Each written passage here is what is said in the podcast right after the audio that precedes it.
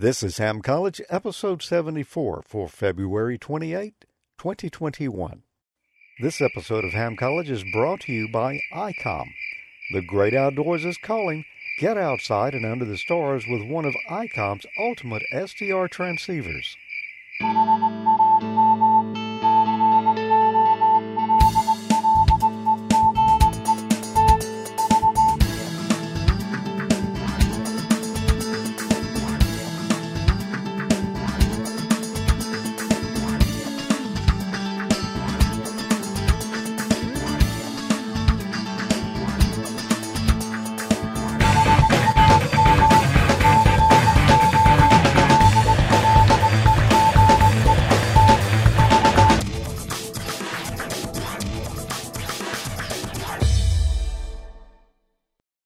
Good evening and welcome to another action packed episode of Ham College. I'm Professor Thomas. And I'm Dean Martin. And Dean, let I me. was looking at the uh, opening sequence there, and uh, they got a couple of young guys on there. We may have to replace those with the old guys that are doing it now. Yeah, those those guys weren't fully accredited, I don't think. Yeah.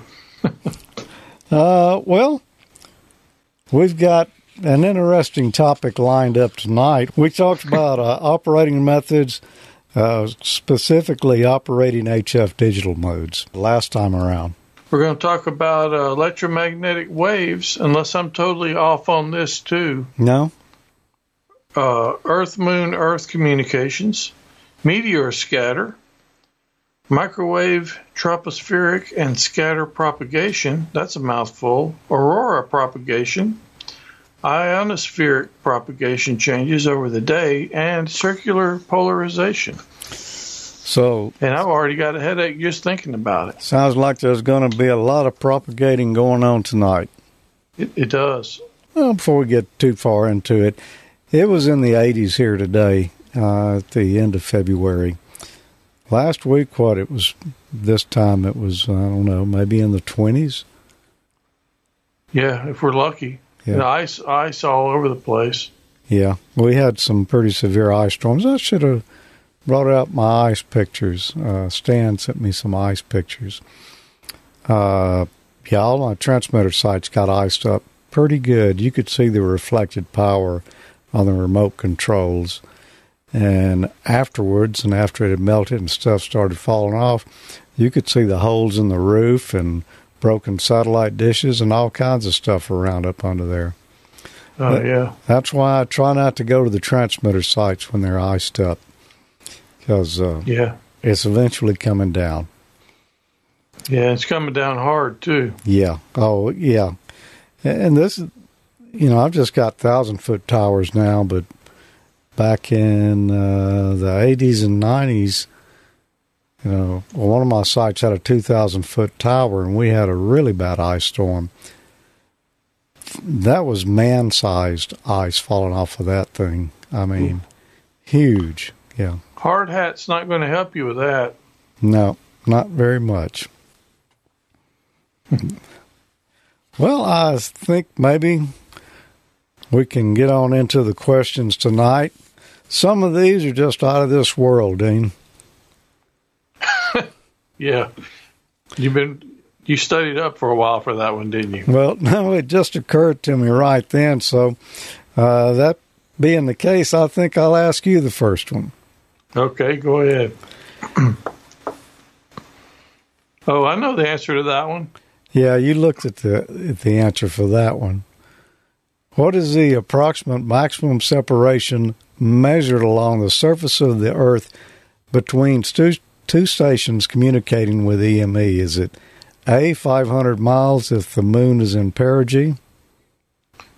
B, 2,000 miles if the moon is at apogee. C, 5,000 miles if the moon is at perigee? Or D, 12,000 miles if the moon is visible by both stations. 2,000 if the moon is at apogee, which I think that means the farthest away. 5,000. Yeah, apogee is the farthest away. Perigee is the closest. No, 5,000. 5,000 miles is only one and a half times across the U.S. And I, I'm thinking it's going to probably be the moon is visible by both stations.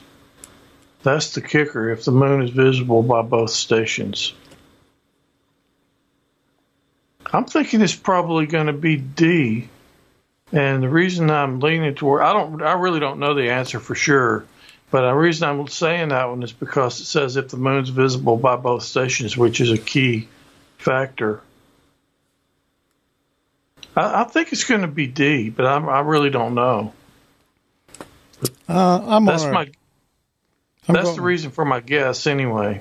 I'm agreeing with you, and most people agreed with you, although there were some C's in there. 12,000 sounds a little bit much, but, you know, if both stations can see the moon, well, uh, that's what Well, uh, yeah, and that's that's the reason I chose that one. Oh, well, I got lucky on that one. Yeah, I don't know. You you put some ciphering on it.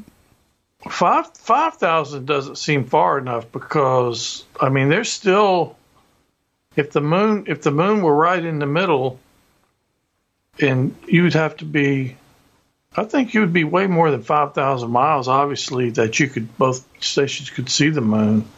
What characterizes libration fading of an EME signal? A. Slow change in the pitch of the CW signal. B, a fluttery, irregular fading. C. Gradual loss of signal as the sun rises. Or D, the returning echo is several hertz lower in frequency than the transmitted signal. Hmm, What Hmm. characterizes libration fading of an EME signal? Okay, EME is Earth, Moon, Earth. A slow change in the pitch of a CW signal. Now, I don't think that happens. A fluttery, irregular fading. Mm, Maybe. A gradual loss of signal as the sun rises. Yeah, but that's not libration fading. That's just fading. I think I have a hunch about what I think what uh this might be.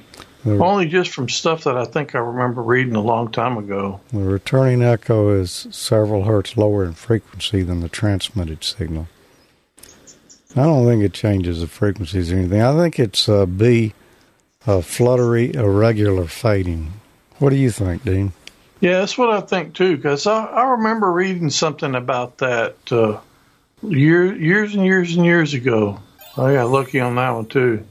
But I, I do think I remember hearing that, that that was a characteristic that could happen of, of that. Yeah, the moon's surface is is not flat or smooth. You know, there's craters and mountains and such on it, so you know it's not going to give you a, a good solid reflection. It's going to kind of be uh, doing some crazy fading stuff, and eh, you know you can't even operate EME unless you got some serious um, directional antennas and about legal limit.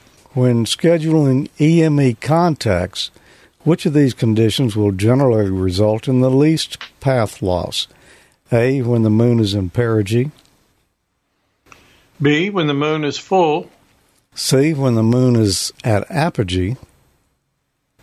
or D, when the MUF or maximum usable frequency is above 30 megahertz. Which, when scheduling EME, which of these following conditions will generally result in the least loss? I, I think that's going to be A.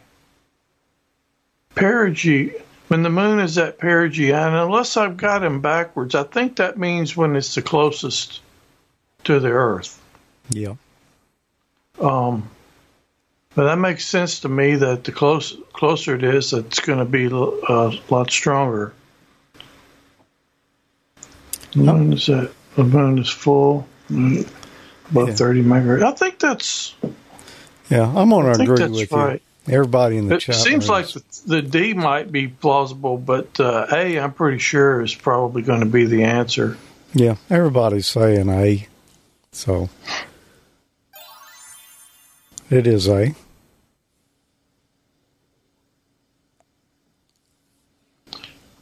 Okay, what do Hepburn maps predict? A. Sporadic E propagation. B. Locations of auroral reflecting zones. C. Likelihood of rain scatter along cold and warm fronts. Or D. Probability of tropospheric propagation. What do There's a lot of big words on these tonight. what do Hepburn maps predict? Hmm, a Hepburn map.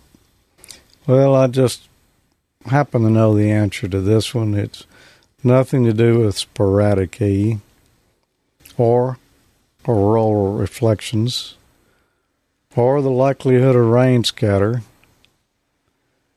It's the probability of tropospheric propagation. That's that's what I'm going to say.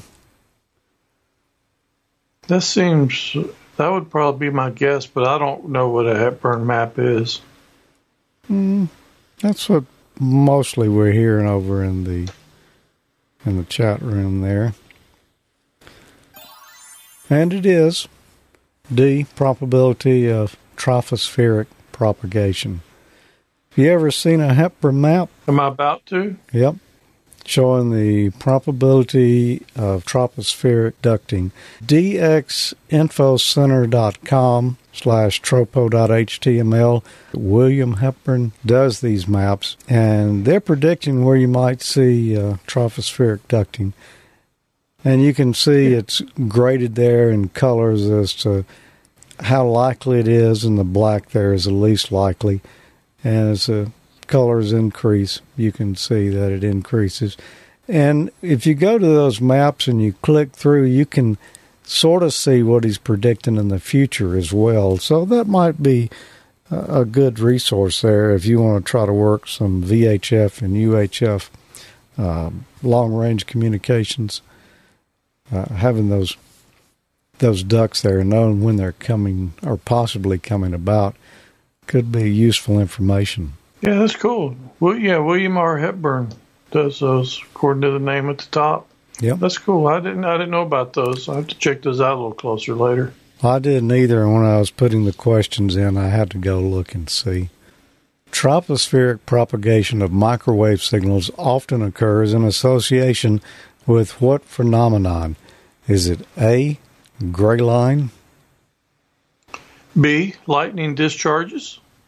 C, warm and cold fronts, Or D. Sprites and jets. Tropospheric propagation. Well, it's not gray line. Lightning discharges are not very good for propagation. Not, not that I'm aware of. They just cause problems. It's got to be warm and cold fronts. Because uh, I think it's t- temperature inversion, I believe, is uh, kind of part of it. So I'm thinking it's going to be C, warm and cold fronts. And that's what everyone in the chat room is saying, and I'm going to agree with them. I believe it's where warm and cold fronts join. There you go. Cool. As a matter I, of I'm surprised.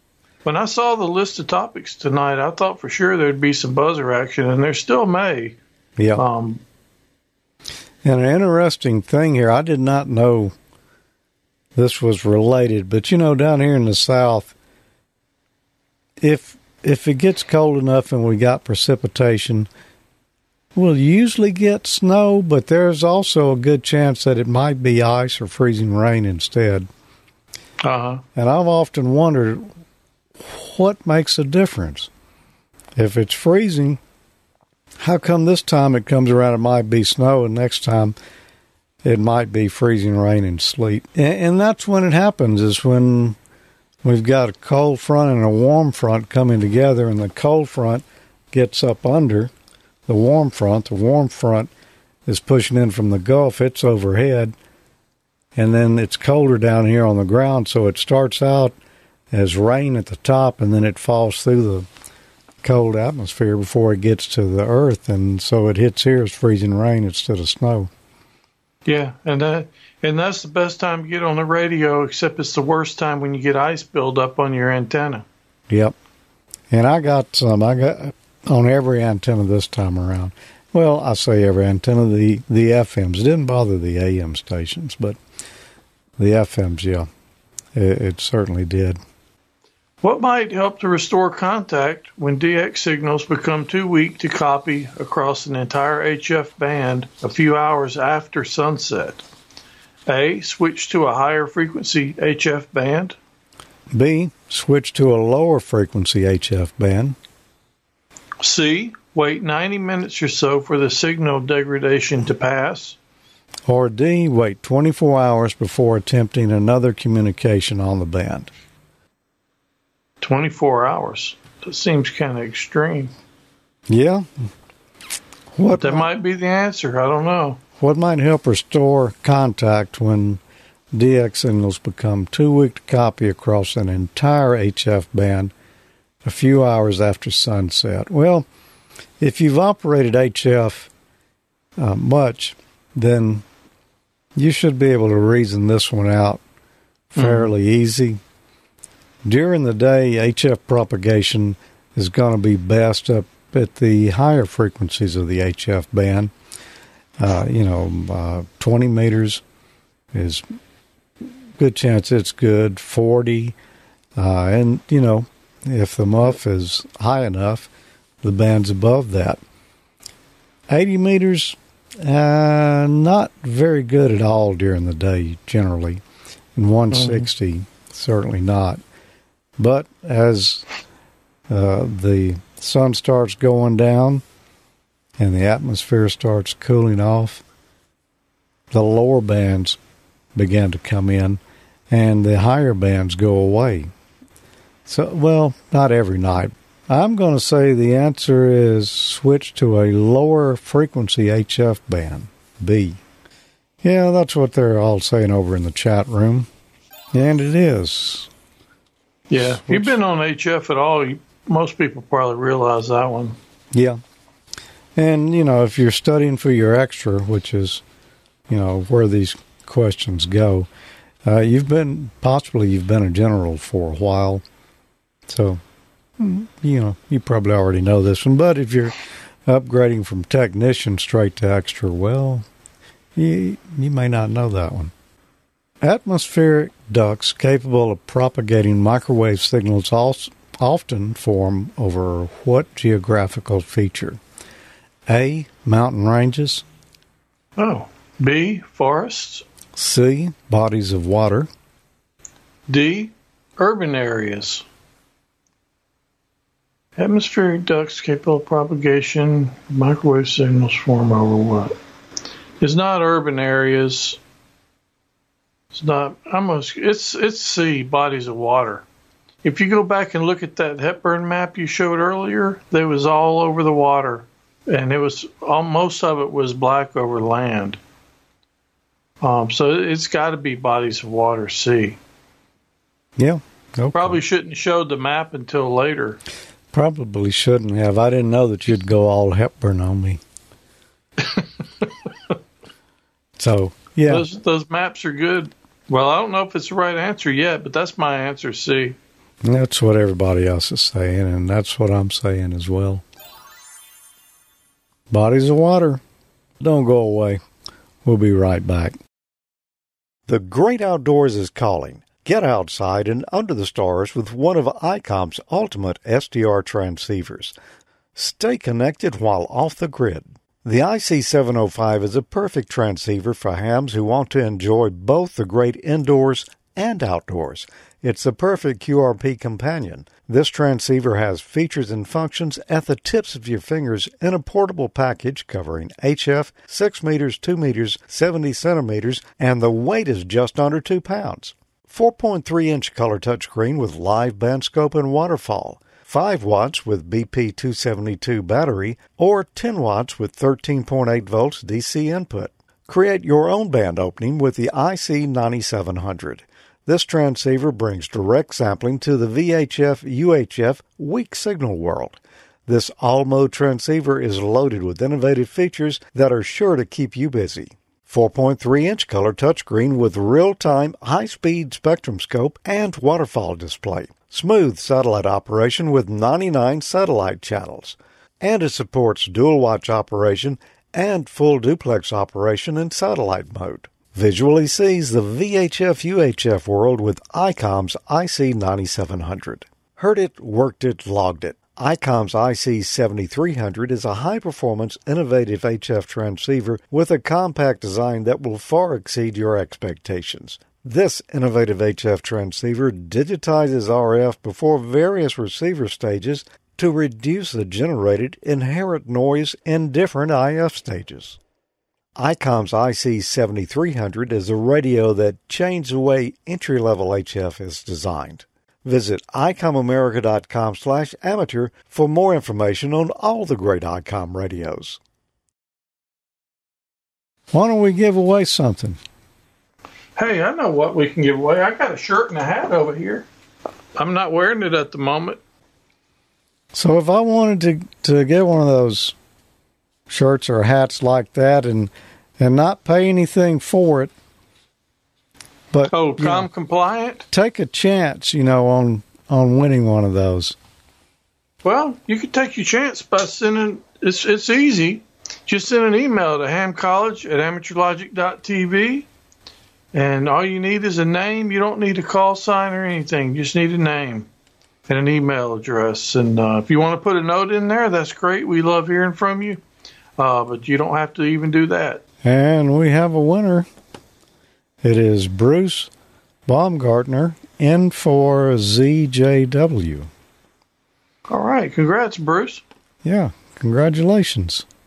When a meteor strikes the Earth's atmosphere, a cylindrical region of free electrons is formed at what layer of the ionosphere? A. The E layer.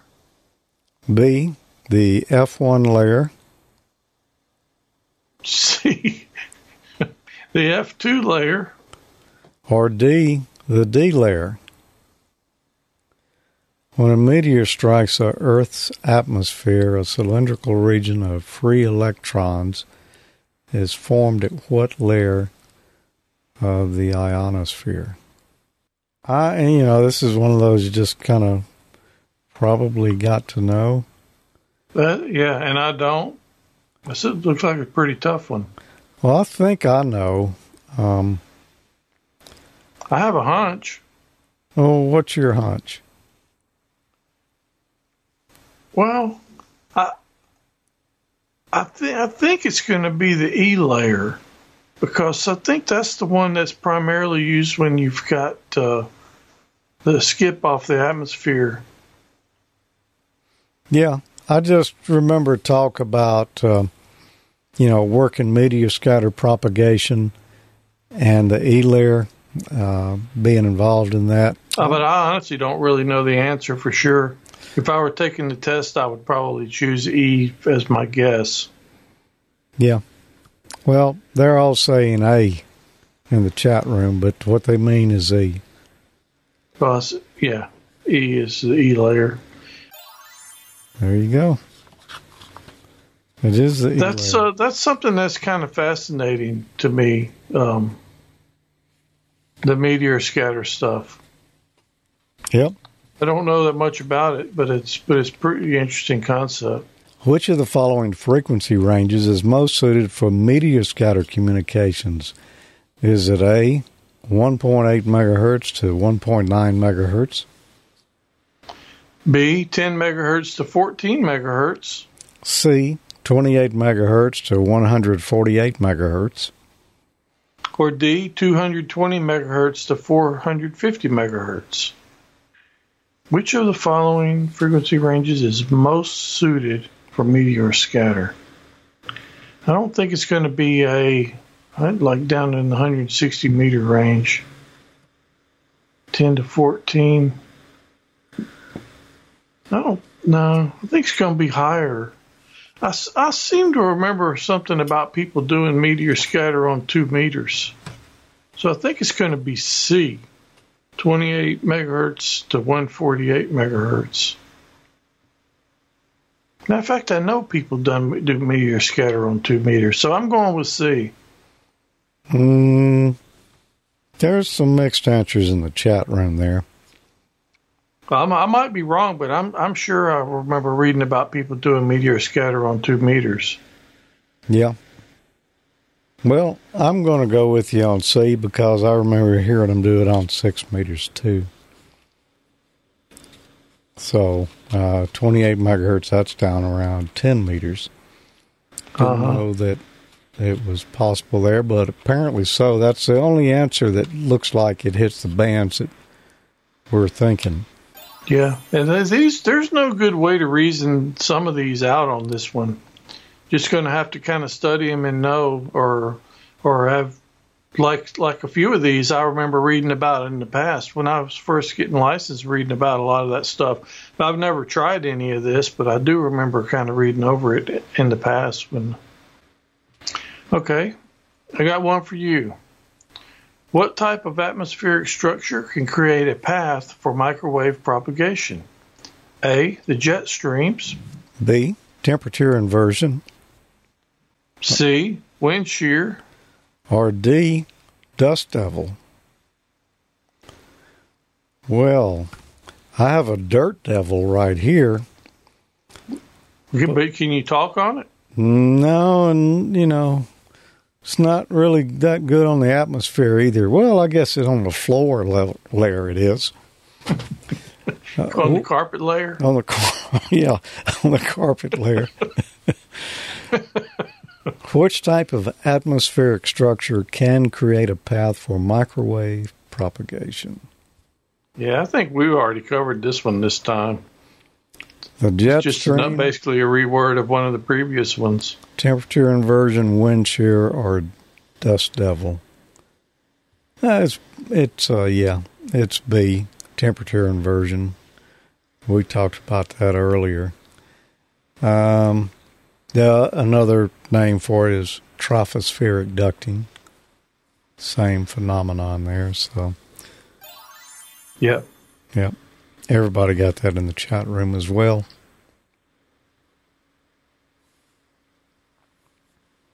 What is the typical range for tropospheric propagation of microwave signals? Is it A, 10 miles to 50 miles? Ooh. B. 100 miles to 300 miles. C, 1200 miles? Or D. 2,500 miles. Okay. Typical range for tropospheric ducting of microwave signals. 10 to 10 to 50 miles, you don't necessarily have to have ducting for that. 100 to 300 miles. I know I know we used to have that a good bit when uh, we'd catch the Alabama repeater or some of those over in Louisiana. So that falls between the 100 and 300 miles range. For microwave? I'm going. I'm just going with this, man. Just roll with me for a minute. Okay. um, I've never tried to talk on my microwave. Uh, me neither. Um, C twelve hundred. That seems kind of far, and twenty five hundred seems kind of far. I'm going with B. One hundred miles to three hundred miles, just because of what I said. Yeah, My logic may be totally wrong, but that's my guess, and there's probably maybe there'll be some buzzer action here. Mm, That's what most of them are saying over in the chat room. I'm going to agree with you. 100 to 300 miles. There you go. Got that one right. And yeah, uh, speaking of never talked on microwave or with your microwave before, yeah, you know, when you open the door to stick your head in, it stops transmitting. So Yeah, it's true. that's, that's the problem. That's a good thing. Yeah. yeah, a very good thing. Okay, I got a question for you. What is the cause of auroral activity? A. The intersection of the F2 layer between the solar wind and the Van Allen belt. Ooh. B, an extreme low pressure area in the polar regions. C, the interaction in the E layer of charged particles from the sun with the Earth's magnetic field. D, meteor showers concentrated in the extreme northern or southern latitudes. What is the hmm. cause of auroral activity? Well, I don't think it's anything to do with meteor showers. I don't think it's anything to do with extreme low pressure areas. So let's see the interaction of the F2 layer between the solar wind and the Van Allen belt, or the interaction of the E layer charged particles from the sun with the Earth's magnetic field. Well, I know the sun and the Earth's magnetic field are involved. I'm going to say it is C. Yeah, that's the only one that kind of makes any sense that's, to me. That's what they're all saying in the chat room. Let's see. That that could have been the buzzer question right there. Yeah. Well, it landed Maybe. on me, so yeah, it could have been. Had to tighten up your Van Allen belt and hunker down and think about that one. Yeah. Wow, yeah, that's kind of a could be a tough one. Which of these emission modes is best for auroral propagation? Is it A, oh. CW? B, single sideband? C, FM? Or D, RTTY? Ooh, this one I don't know. Best emission modes for auroral. I don't remember how much bandwidth RTTY takes up. I think it's I'm going to guess A because I think that's one takes up the least amount of frequency range. Best mode for auroral propagation. It seems like that would be the best one for any pro- kind of propagation to me. So I think it's I think it's A. It's what again, I don't know. Everybody's saying that uh, in the chat room. Yeah, I wanted to look, but I didn't want to look until I had made my answer. Well, I'm going to agree with you. For yeah, but for what reason? Is it the one I said because of the the bandwidth? Because that's what kind of the only thing I could reason out about the ones that were on the screen there. Yeah, it's um, it's the most efficient you know, narrow bandwidth, so all your signals concentrated right there, so more efficient than the other modes. And since you're struggling to, uh, you know, to get a, a contact through that kind of propagation, that's reasons that CW probably be the the most likely to get through it. Well, it seems like that's the mo- would be the most likely for pretty much any kind of propagation, though. Yeah, it's not the preferred one for a lot of things. In this case, though. What is meant by circularly polarized electromagnetic waves?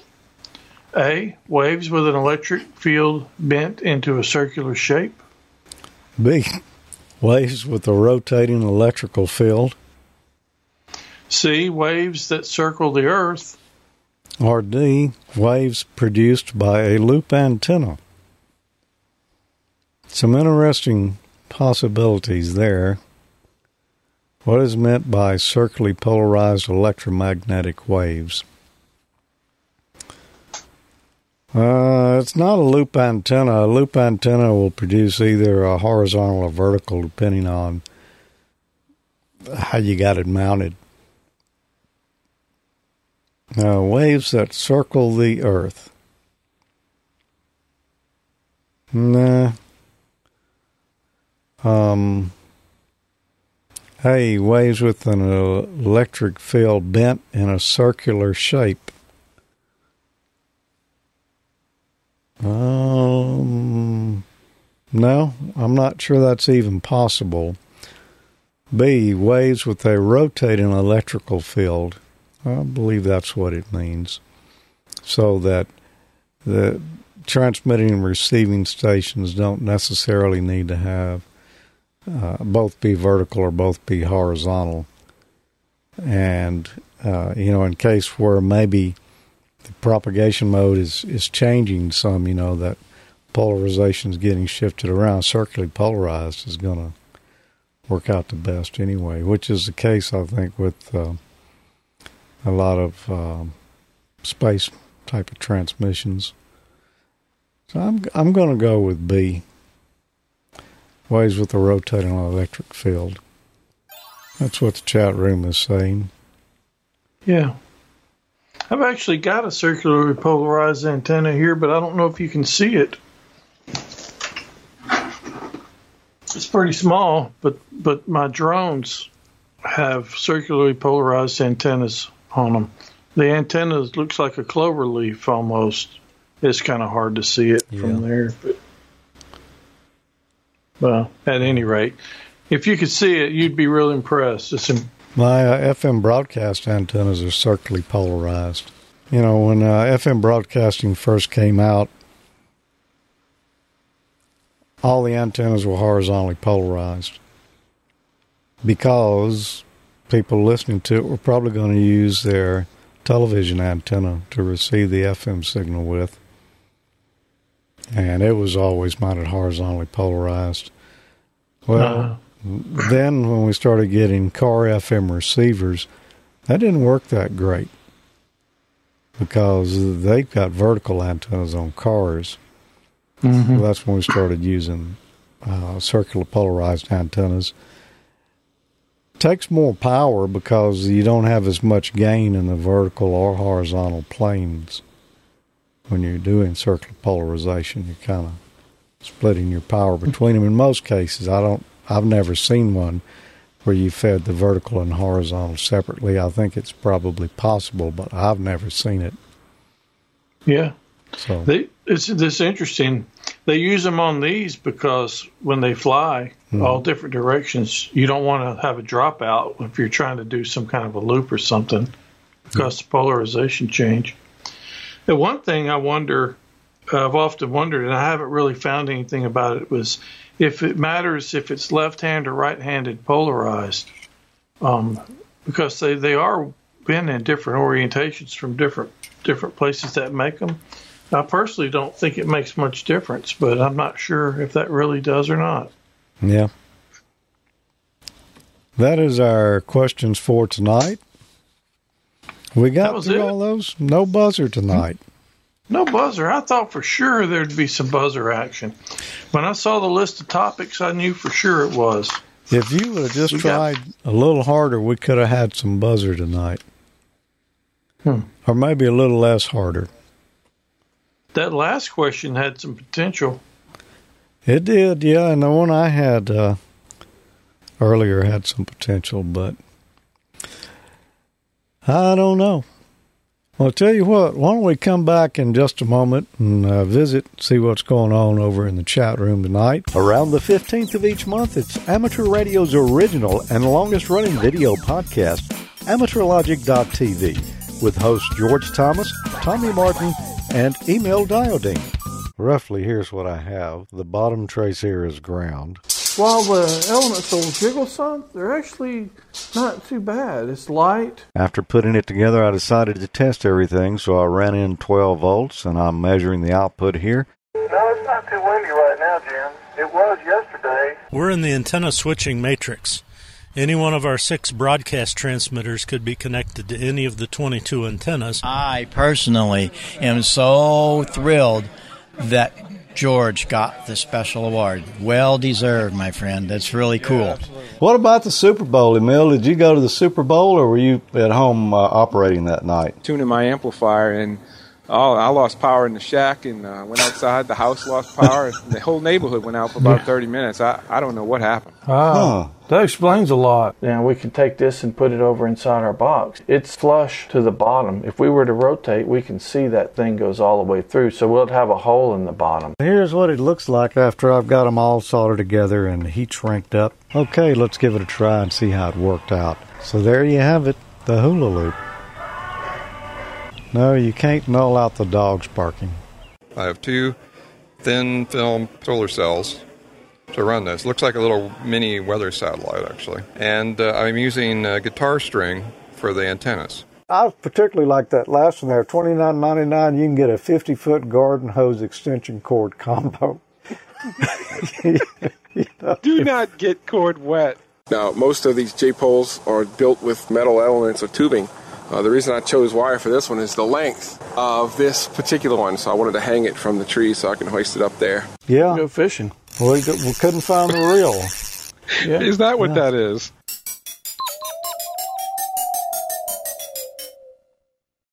All right, Tommy, sing the theme song here. You know that antenna on there, the uh, the tape measure beam. I actually had to fix that the other day. It got knocked off the shelf out in my building out there, and uh, the hairpin match I put on there, solder joint broke off, so put it back. Well, I, I was talking with our friend uh, Rez on the repeater this week, uh, K1REZ. You know, we mentioned, yeah. I don't remember if it was the last Ham College or the last Amateur Logic. I think it was Amateur Logic about the uh, T hunt they were going to have here. Yeah. Uh, they had it and had a winner. And a lot of fun. Unfortunately, it was like during the ice storm, so participation wasn't quite as heavy. Uh, it was actually the ice had started melting by the time that they had it, but um, I, you know, I, I think that probably had the participation down, and you know, everything was done remotely. He went out and hid the transmitter, and you know, told you the area where to go look and, you know, uh, he actually talked to the guy who reported finding it. Um, but he didn't hear from anyone else. And I guess, yeah, if you if you looked and you couldn't find it, would you report that? Maybe hmm. not. Probably know. not. Yeah. So it was. Uh, that kind of makes sense it sounded like a really fun event. We were talking about the antennas, and the guy who found it, or found it first anyway, was using a tape measure beam. Oh yeah. Yep. He and his wife were using a tape measure beam. So that could have been you. Could have been. If, you so still, if I didn't get out too much when the ice was on the ground. Have you still got the rest of that tape measure? I do. It's still on eBay. Nobody's bought it yet. Imagine that, you know. Well, they're lost. I may need to make another antenna out of it sometime anyway, so that's okay. Oh, let's see. Over in the chat rooms, Marty's saying, "Oh yeah, can't forget Doctor Zeno." oh yeah, he was telling Emil what he missed. Apparently, Emil was late for class. So I'll, I'll, see you after class, Emil. Yeah. you have to talk about that. I'll give you your work, your assignments. See, that's the kind of things that you would only see live, Emil, because we cut out generally all of those uh, old uh, commercials and things like that that are in there uh-huh. during the live event. You, they're not usually in the recorded version. So those and those are great too. I like I like them. Yep. I may have to snip that out and send it to him. Let him hmm. see what happened there. I don't see anybody uh, much talking about tonight's class, and I can understand why. Um, you know, that's kind of stuff that after you've been through it, you just might not want to talk about it for a while. Yeah, well, there were some tough topics in there. They're not things that uh, that most people deal with very often, uh, for the most part. Some of it's a little bit more than others, but But I don't know anybody that really does uh, EME or meteor scatter stuff like is really set up to do that. Yep. Yeah, was that one of the high performance racing drones? This this little drone right here will go about eighty, I think about eighty miles an hour. It it goes so fast I can't fly it. It it's like when you hit the throttle on it, it's gone, li- literally. Man, And I, I can't fly it. Oh, I thing- wanted to. It looks like it was going to be fun. oh, Marty says we needed a picture of K9 EID's two meter array that he had in Illinois. Yeah, I've seen that before. I don't think he could aim that at the moon, Marty. That was the only trouble there. But if he could, he probably would not need that legal limit amplifier. Have you ever seen that one, Tommy? Oh Bob's uh, two meter antenna array he built. no, Oh, it was it was crazy. He just had a lot of stacked beams on there, yeah, that's pretty crazy. but he did it. Now I don't know that I would want to be in the house up under it because it was. Yeah, yeah, it was. Yeah, There was a lot of metal up there, man. yeah, no kidding. That's that is huge. I'm going to go back and look at that again after we get finished. Look a little closer. Yeah. Marty was asking, did we lose our power during the ice storm? No, fortunately we didn't. A lot of people around did, Yeah. but uh, I didn't lose any. Uh, actually, I lost it at one of the transmitter sites, not during the first of the ice storm, but uh, the last couple of days. I, d- I did lose power at one of them. The generator came on and it ran for like two and a half days till it ran out of fuel and it shut down. And that was like on a Saturday or Sunday. So I had a backup site I could switch to to you know keep something on the air, but uh, you know because I couldn't get any fuel out there with the way the roads were and where this site was, there would have been no getting a truck up that uh, icy muddy hill. Yeah. Did it run off of diesel? Uh, it runs off propane. Propane? Yeah, a lot of them run off diesel, but every one I've got, I, I didn't put them in. They were there when I got there. They run off propane, with the exception of one, and it's identical generator, but it runs off natural gas. The one at the studio, which is pretty nice because you know it's in town and you got natural gas right there, so you don't have to worry about keeping the tank full. But Mhm. the bad thing Yeah, about gas never goes off Yeah. hardly. the propane or natural gas generators is you have to derate them. If you're running them on that fuel, uh, you can't get as much power out of the engine as if you were running it off, uh, say, diesel or gasoline. Oh, I didn't know that. Yeah. I had uh, I had plenty of gas for my generator, and if we would have lost it, lost power, I can run my central heat off of it. We've got gas heat, gas hot water. Mhm. Um, we do have electric stove, but I also have a propane stove and plenty of propane for it. So we would have been okay. Yeah. We we should have been. I um, tested my my little Coleman generator, five kilowatts, and it cranked. And I filled up the five gallon tank, and I went and bought another five gallons of um, non ethanol gas because that's the only thing I run in it. And so the generator was running. At least it was running when I tested it. And I've got the same situation. Um, uh, natural gas furnace. Of course, you got to have electricity to to run that, but you know, I could have got enough out of the generator to do that. So, uh, just to spare Yeah. Well, it was cold enough. I would have run the cord up for that if even if I'd had to do without something else.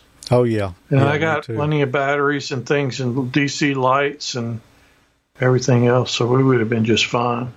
Yeah, Had all my batteries charged up. I did too. Had my whole my wall of handy talkies here charged up.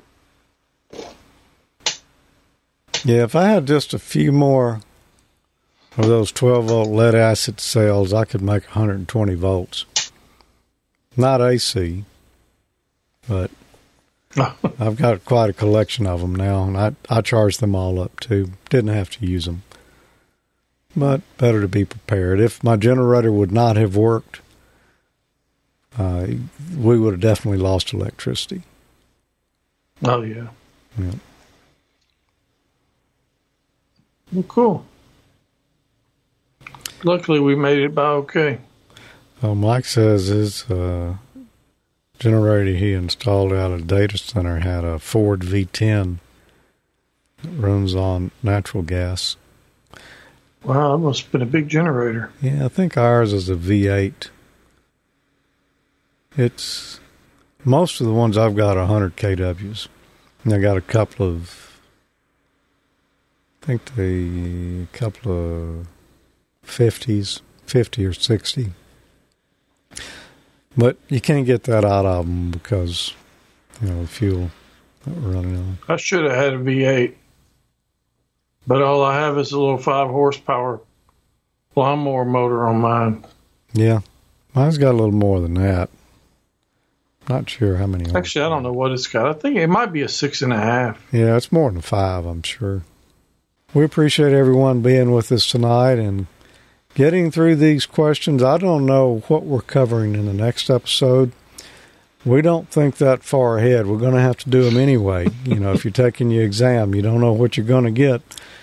So um, we will tackle those next time around. Yep. Well, any final words for tonight before we go, Dean? Now, uh, those of you uh, that don't know about the net, we've been having the Amateur Logic Sound Check net every Tuesday night, 8 Central or 200 UTC, which will soon be 100 UTC when time rolls back. Um, but anyway, it's a lot of fun. We usually have a question to keep it interesting. Uh, this last week's question was really good. The net ran a little over three hours, like three hours and 10 minutes, which is pretty long net, but it's it was a lot of fun. Um, it's well connected. As you can see, we've got a lot of different ways to get on there. Um, so anyway, if you haven't checked in, to make a set yourself a reminder and come join us on the net each Tuesday night. Always a lot of fun, and like you said, Actually, this this coming week, uh, Marty uh, AD0PO and Tom W82IVD will be the uh, net controls. I believe it's their turn up. So we have uh, eight of us that rotate weeks to do the net control job. And uh, anyway, keeps it interesting. and they're both over in the chat room right now. Oh, yeah. So So should be a really great net. They, Yep. they do a good job. Everybody does a good job. you can join us throughout the month on one of our social media groups, facebook.com slash group slash ham college. You can follow us at ham college on Twitter. Uh, you can check us out on MeWe.com slash join slash ham college or groups.io slash g slash amateur logic if you'd just like to get a notification of when a new episode has been posted or when the next live stream will be. So we're looking forward to seeing some of y'all throughout the month there and uh, visiting with us there. And we'll see you on, should be the 12th of March for the next Amateur Logic episode. And at the end of March for the next Ham College. Any final thoughts, Dean? No, uh, we'll see you at the next uh, Amateur Logic and be safe in 73. All right. 73.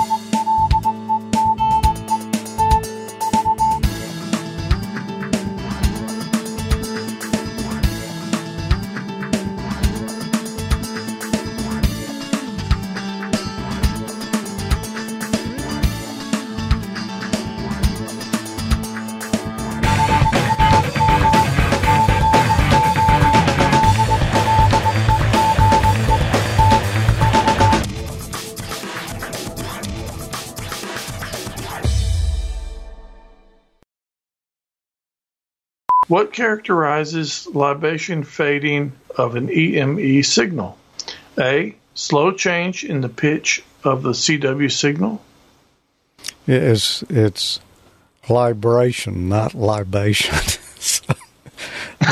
Let me read it again then. Uh, Stroke, Maybe I should put these back on. yeah, spoken like uh, Dean Martin.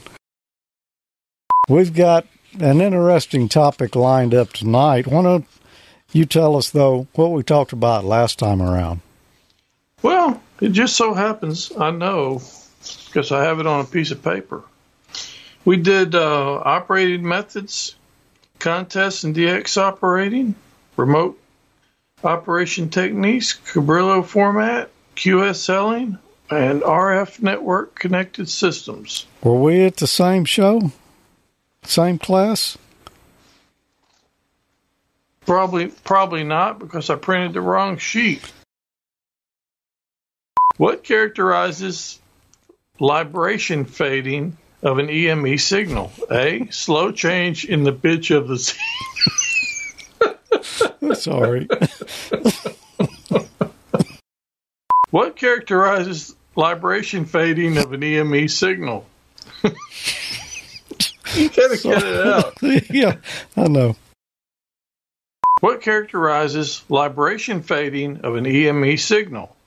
A. Slow change.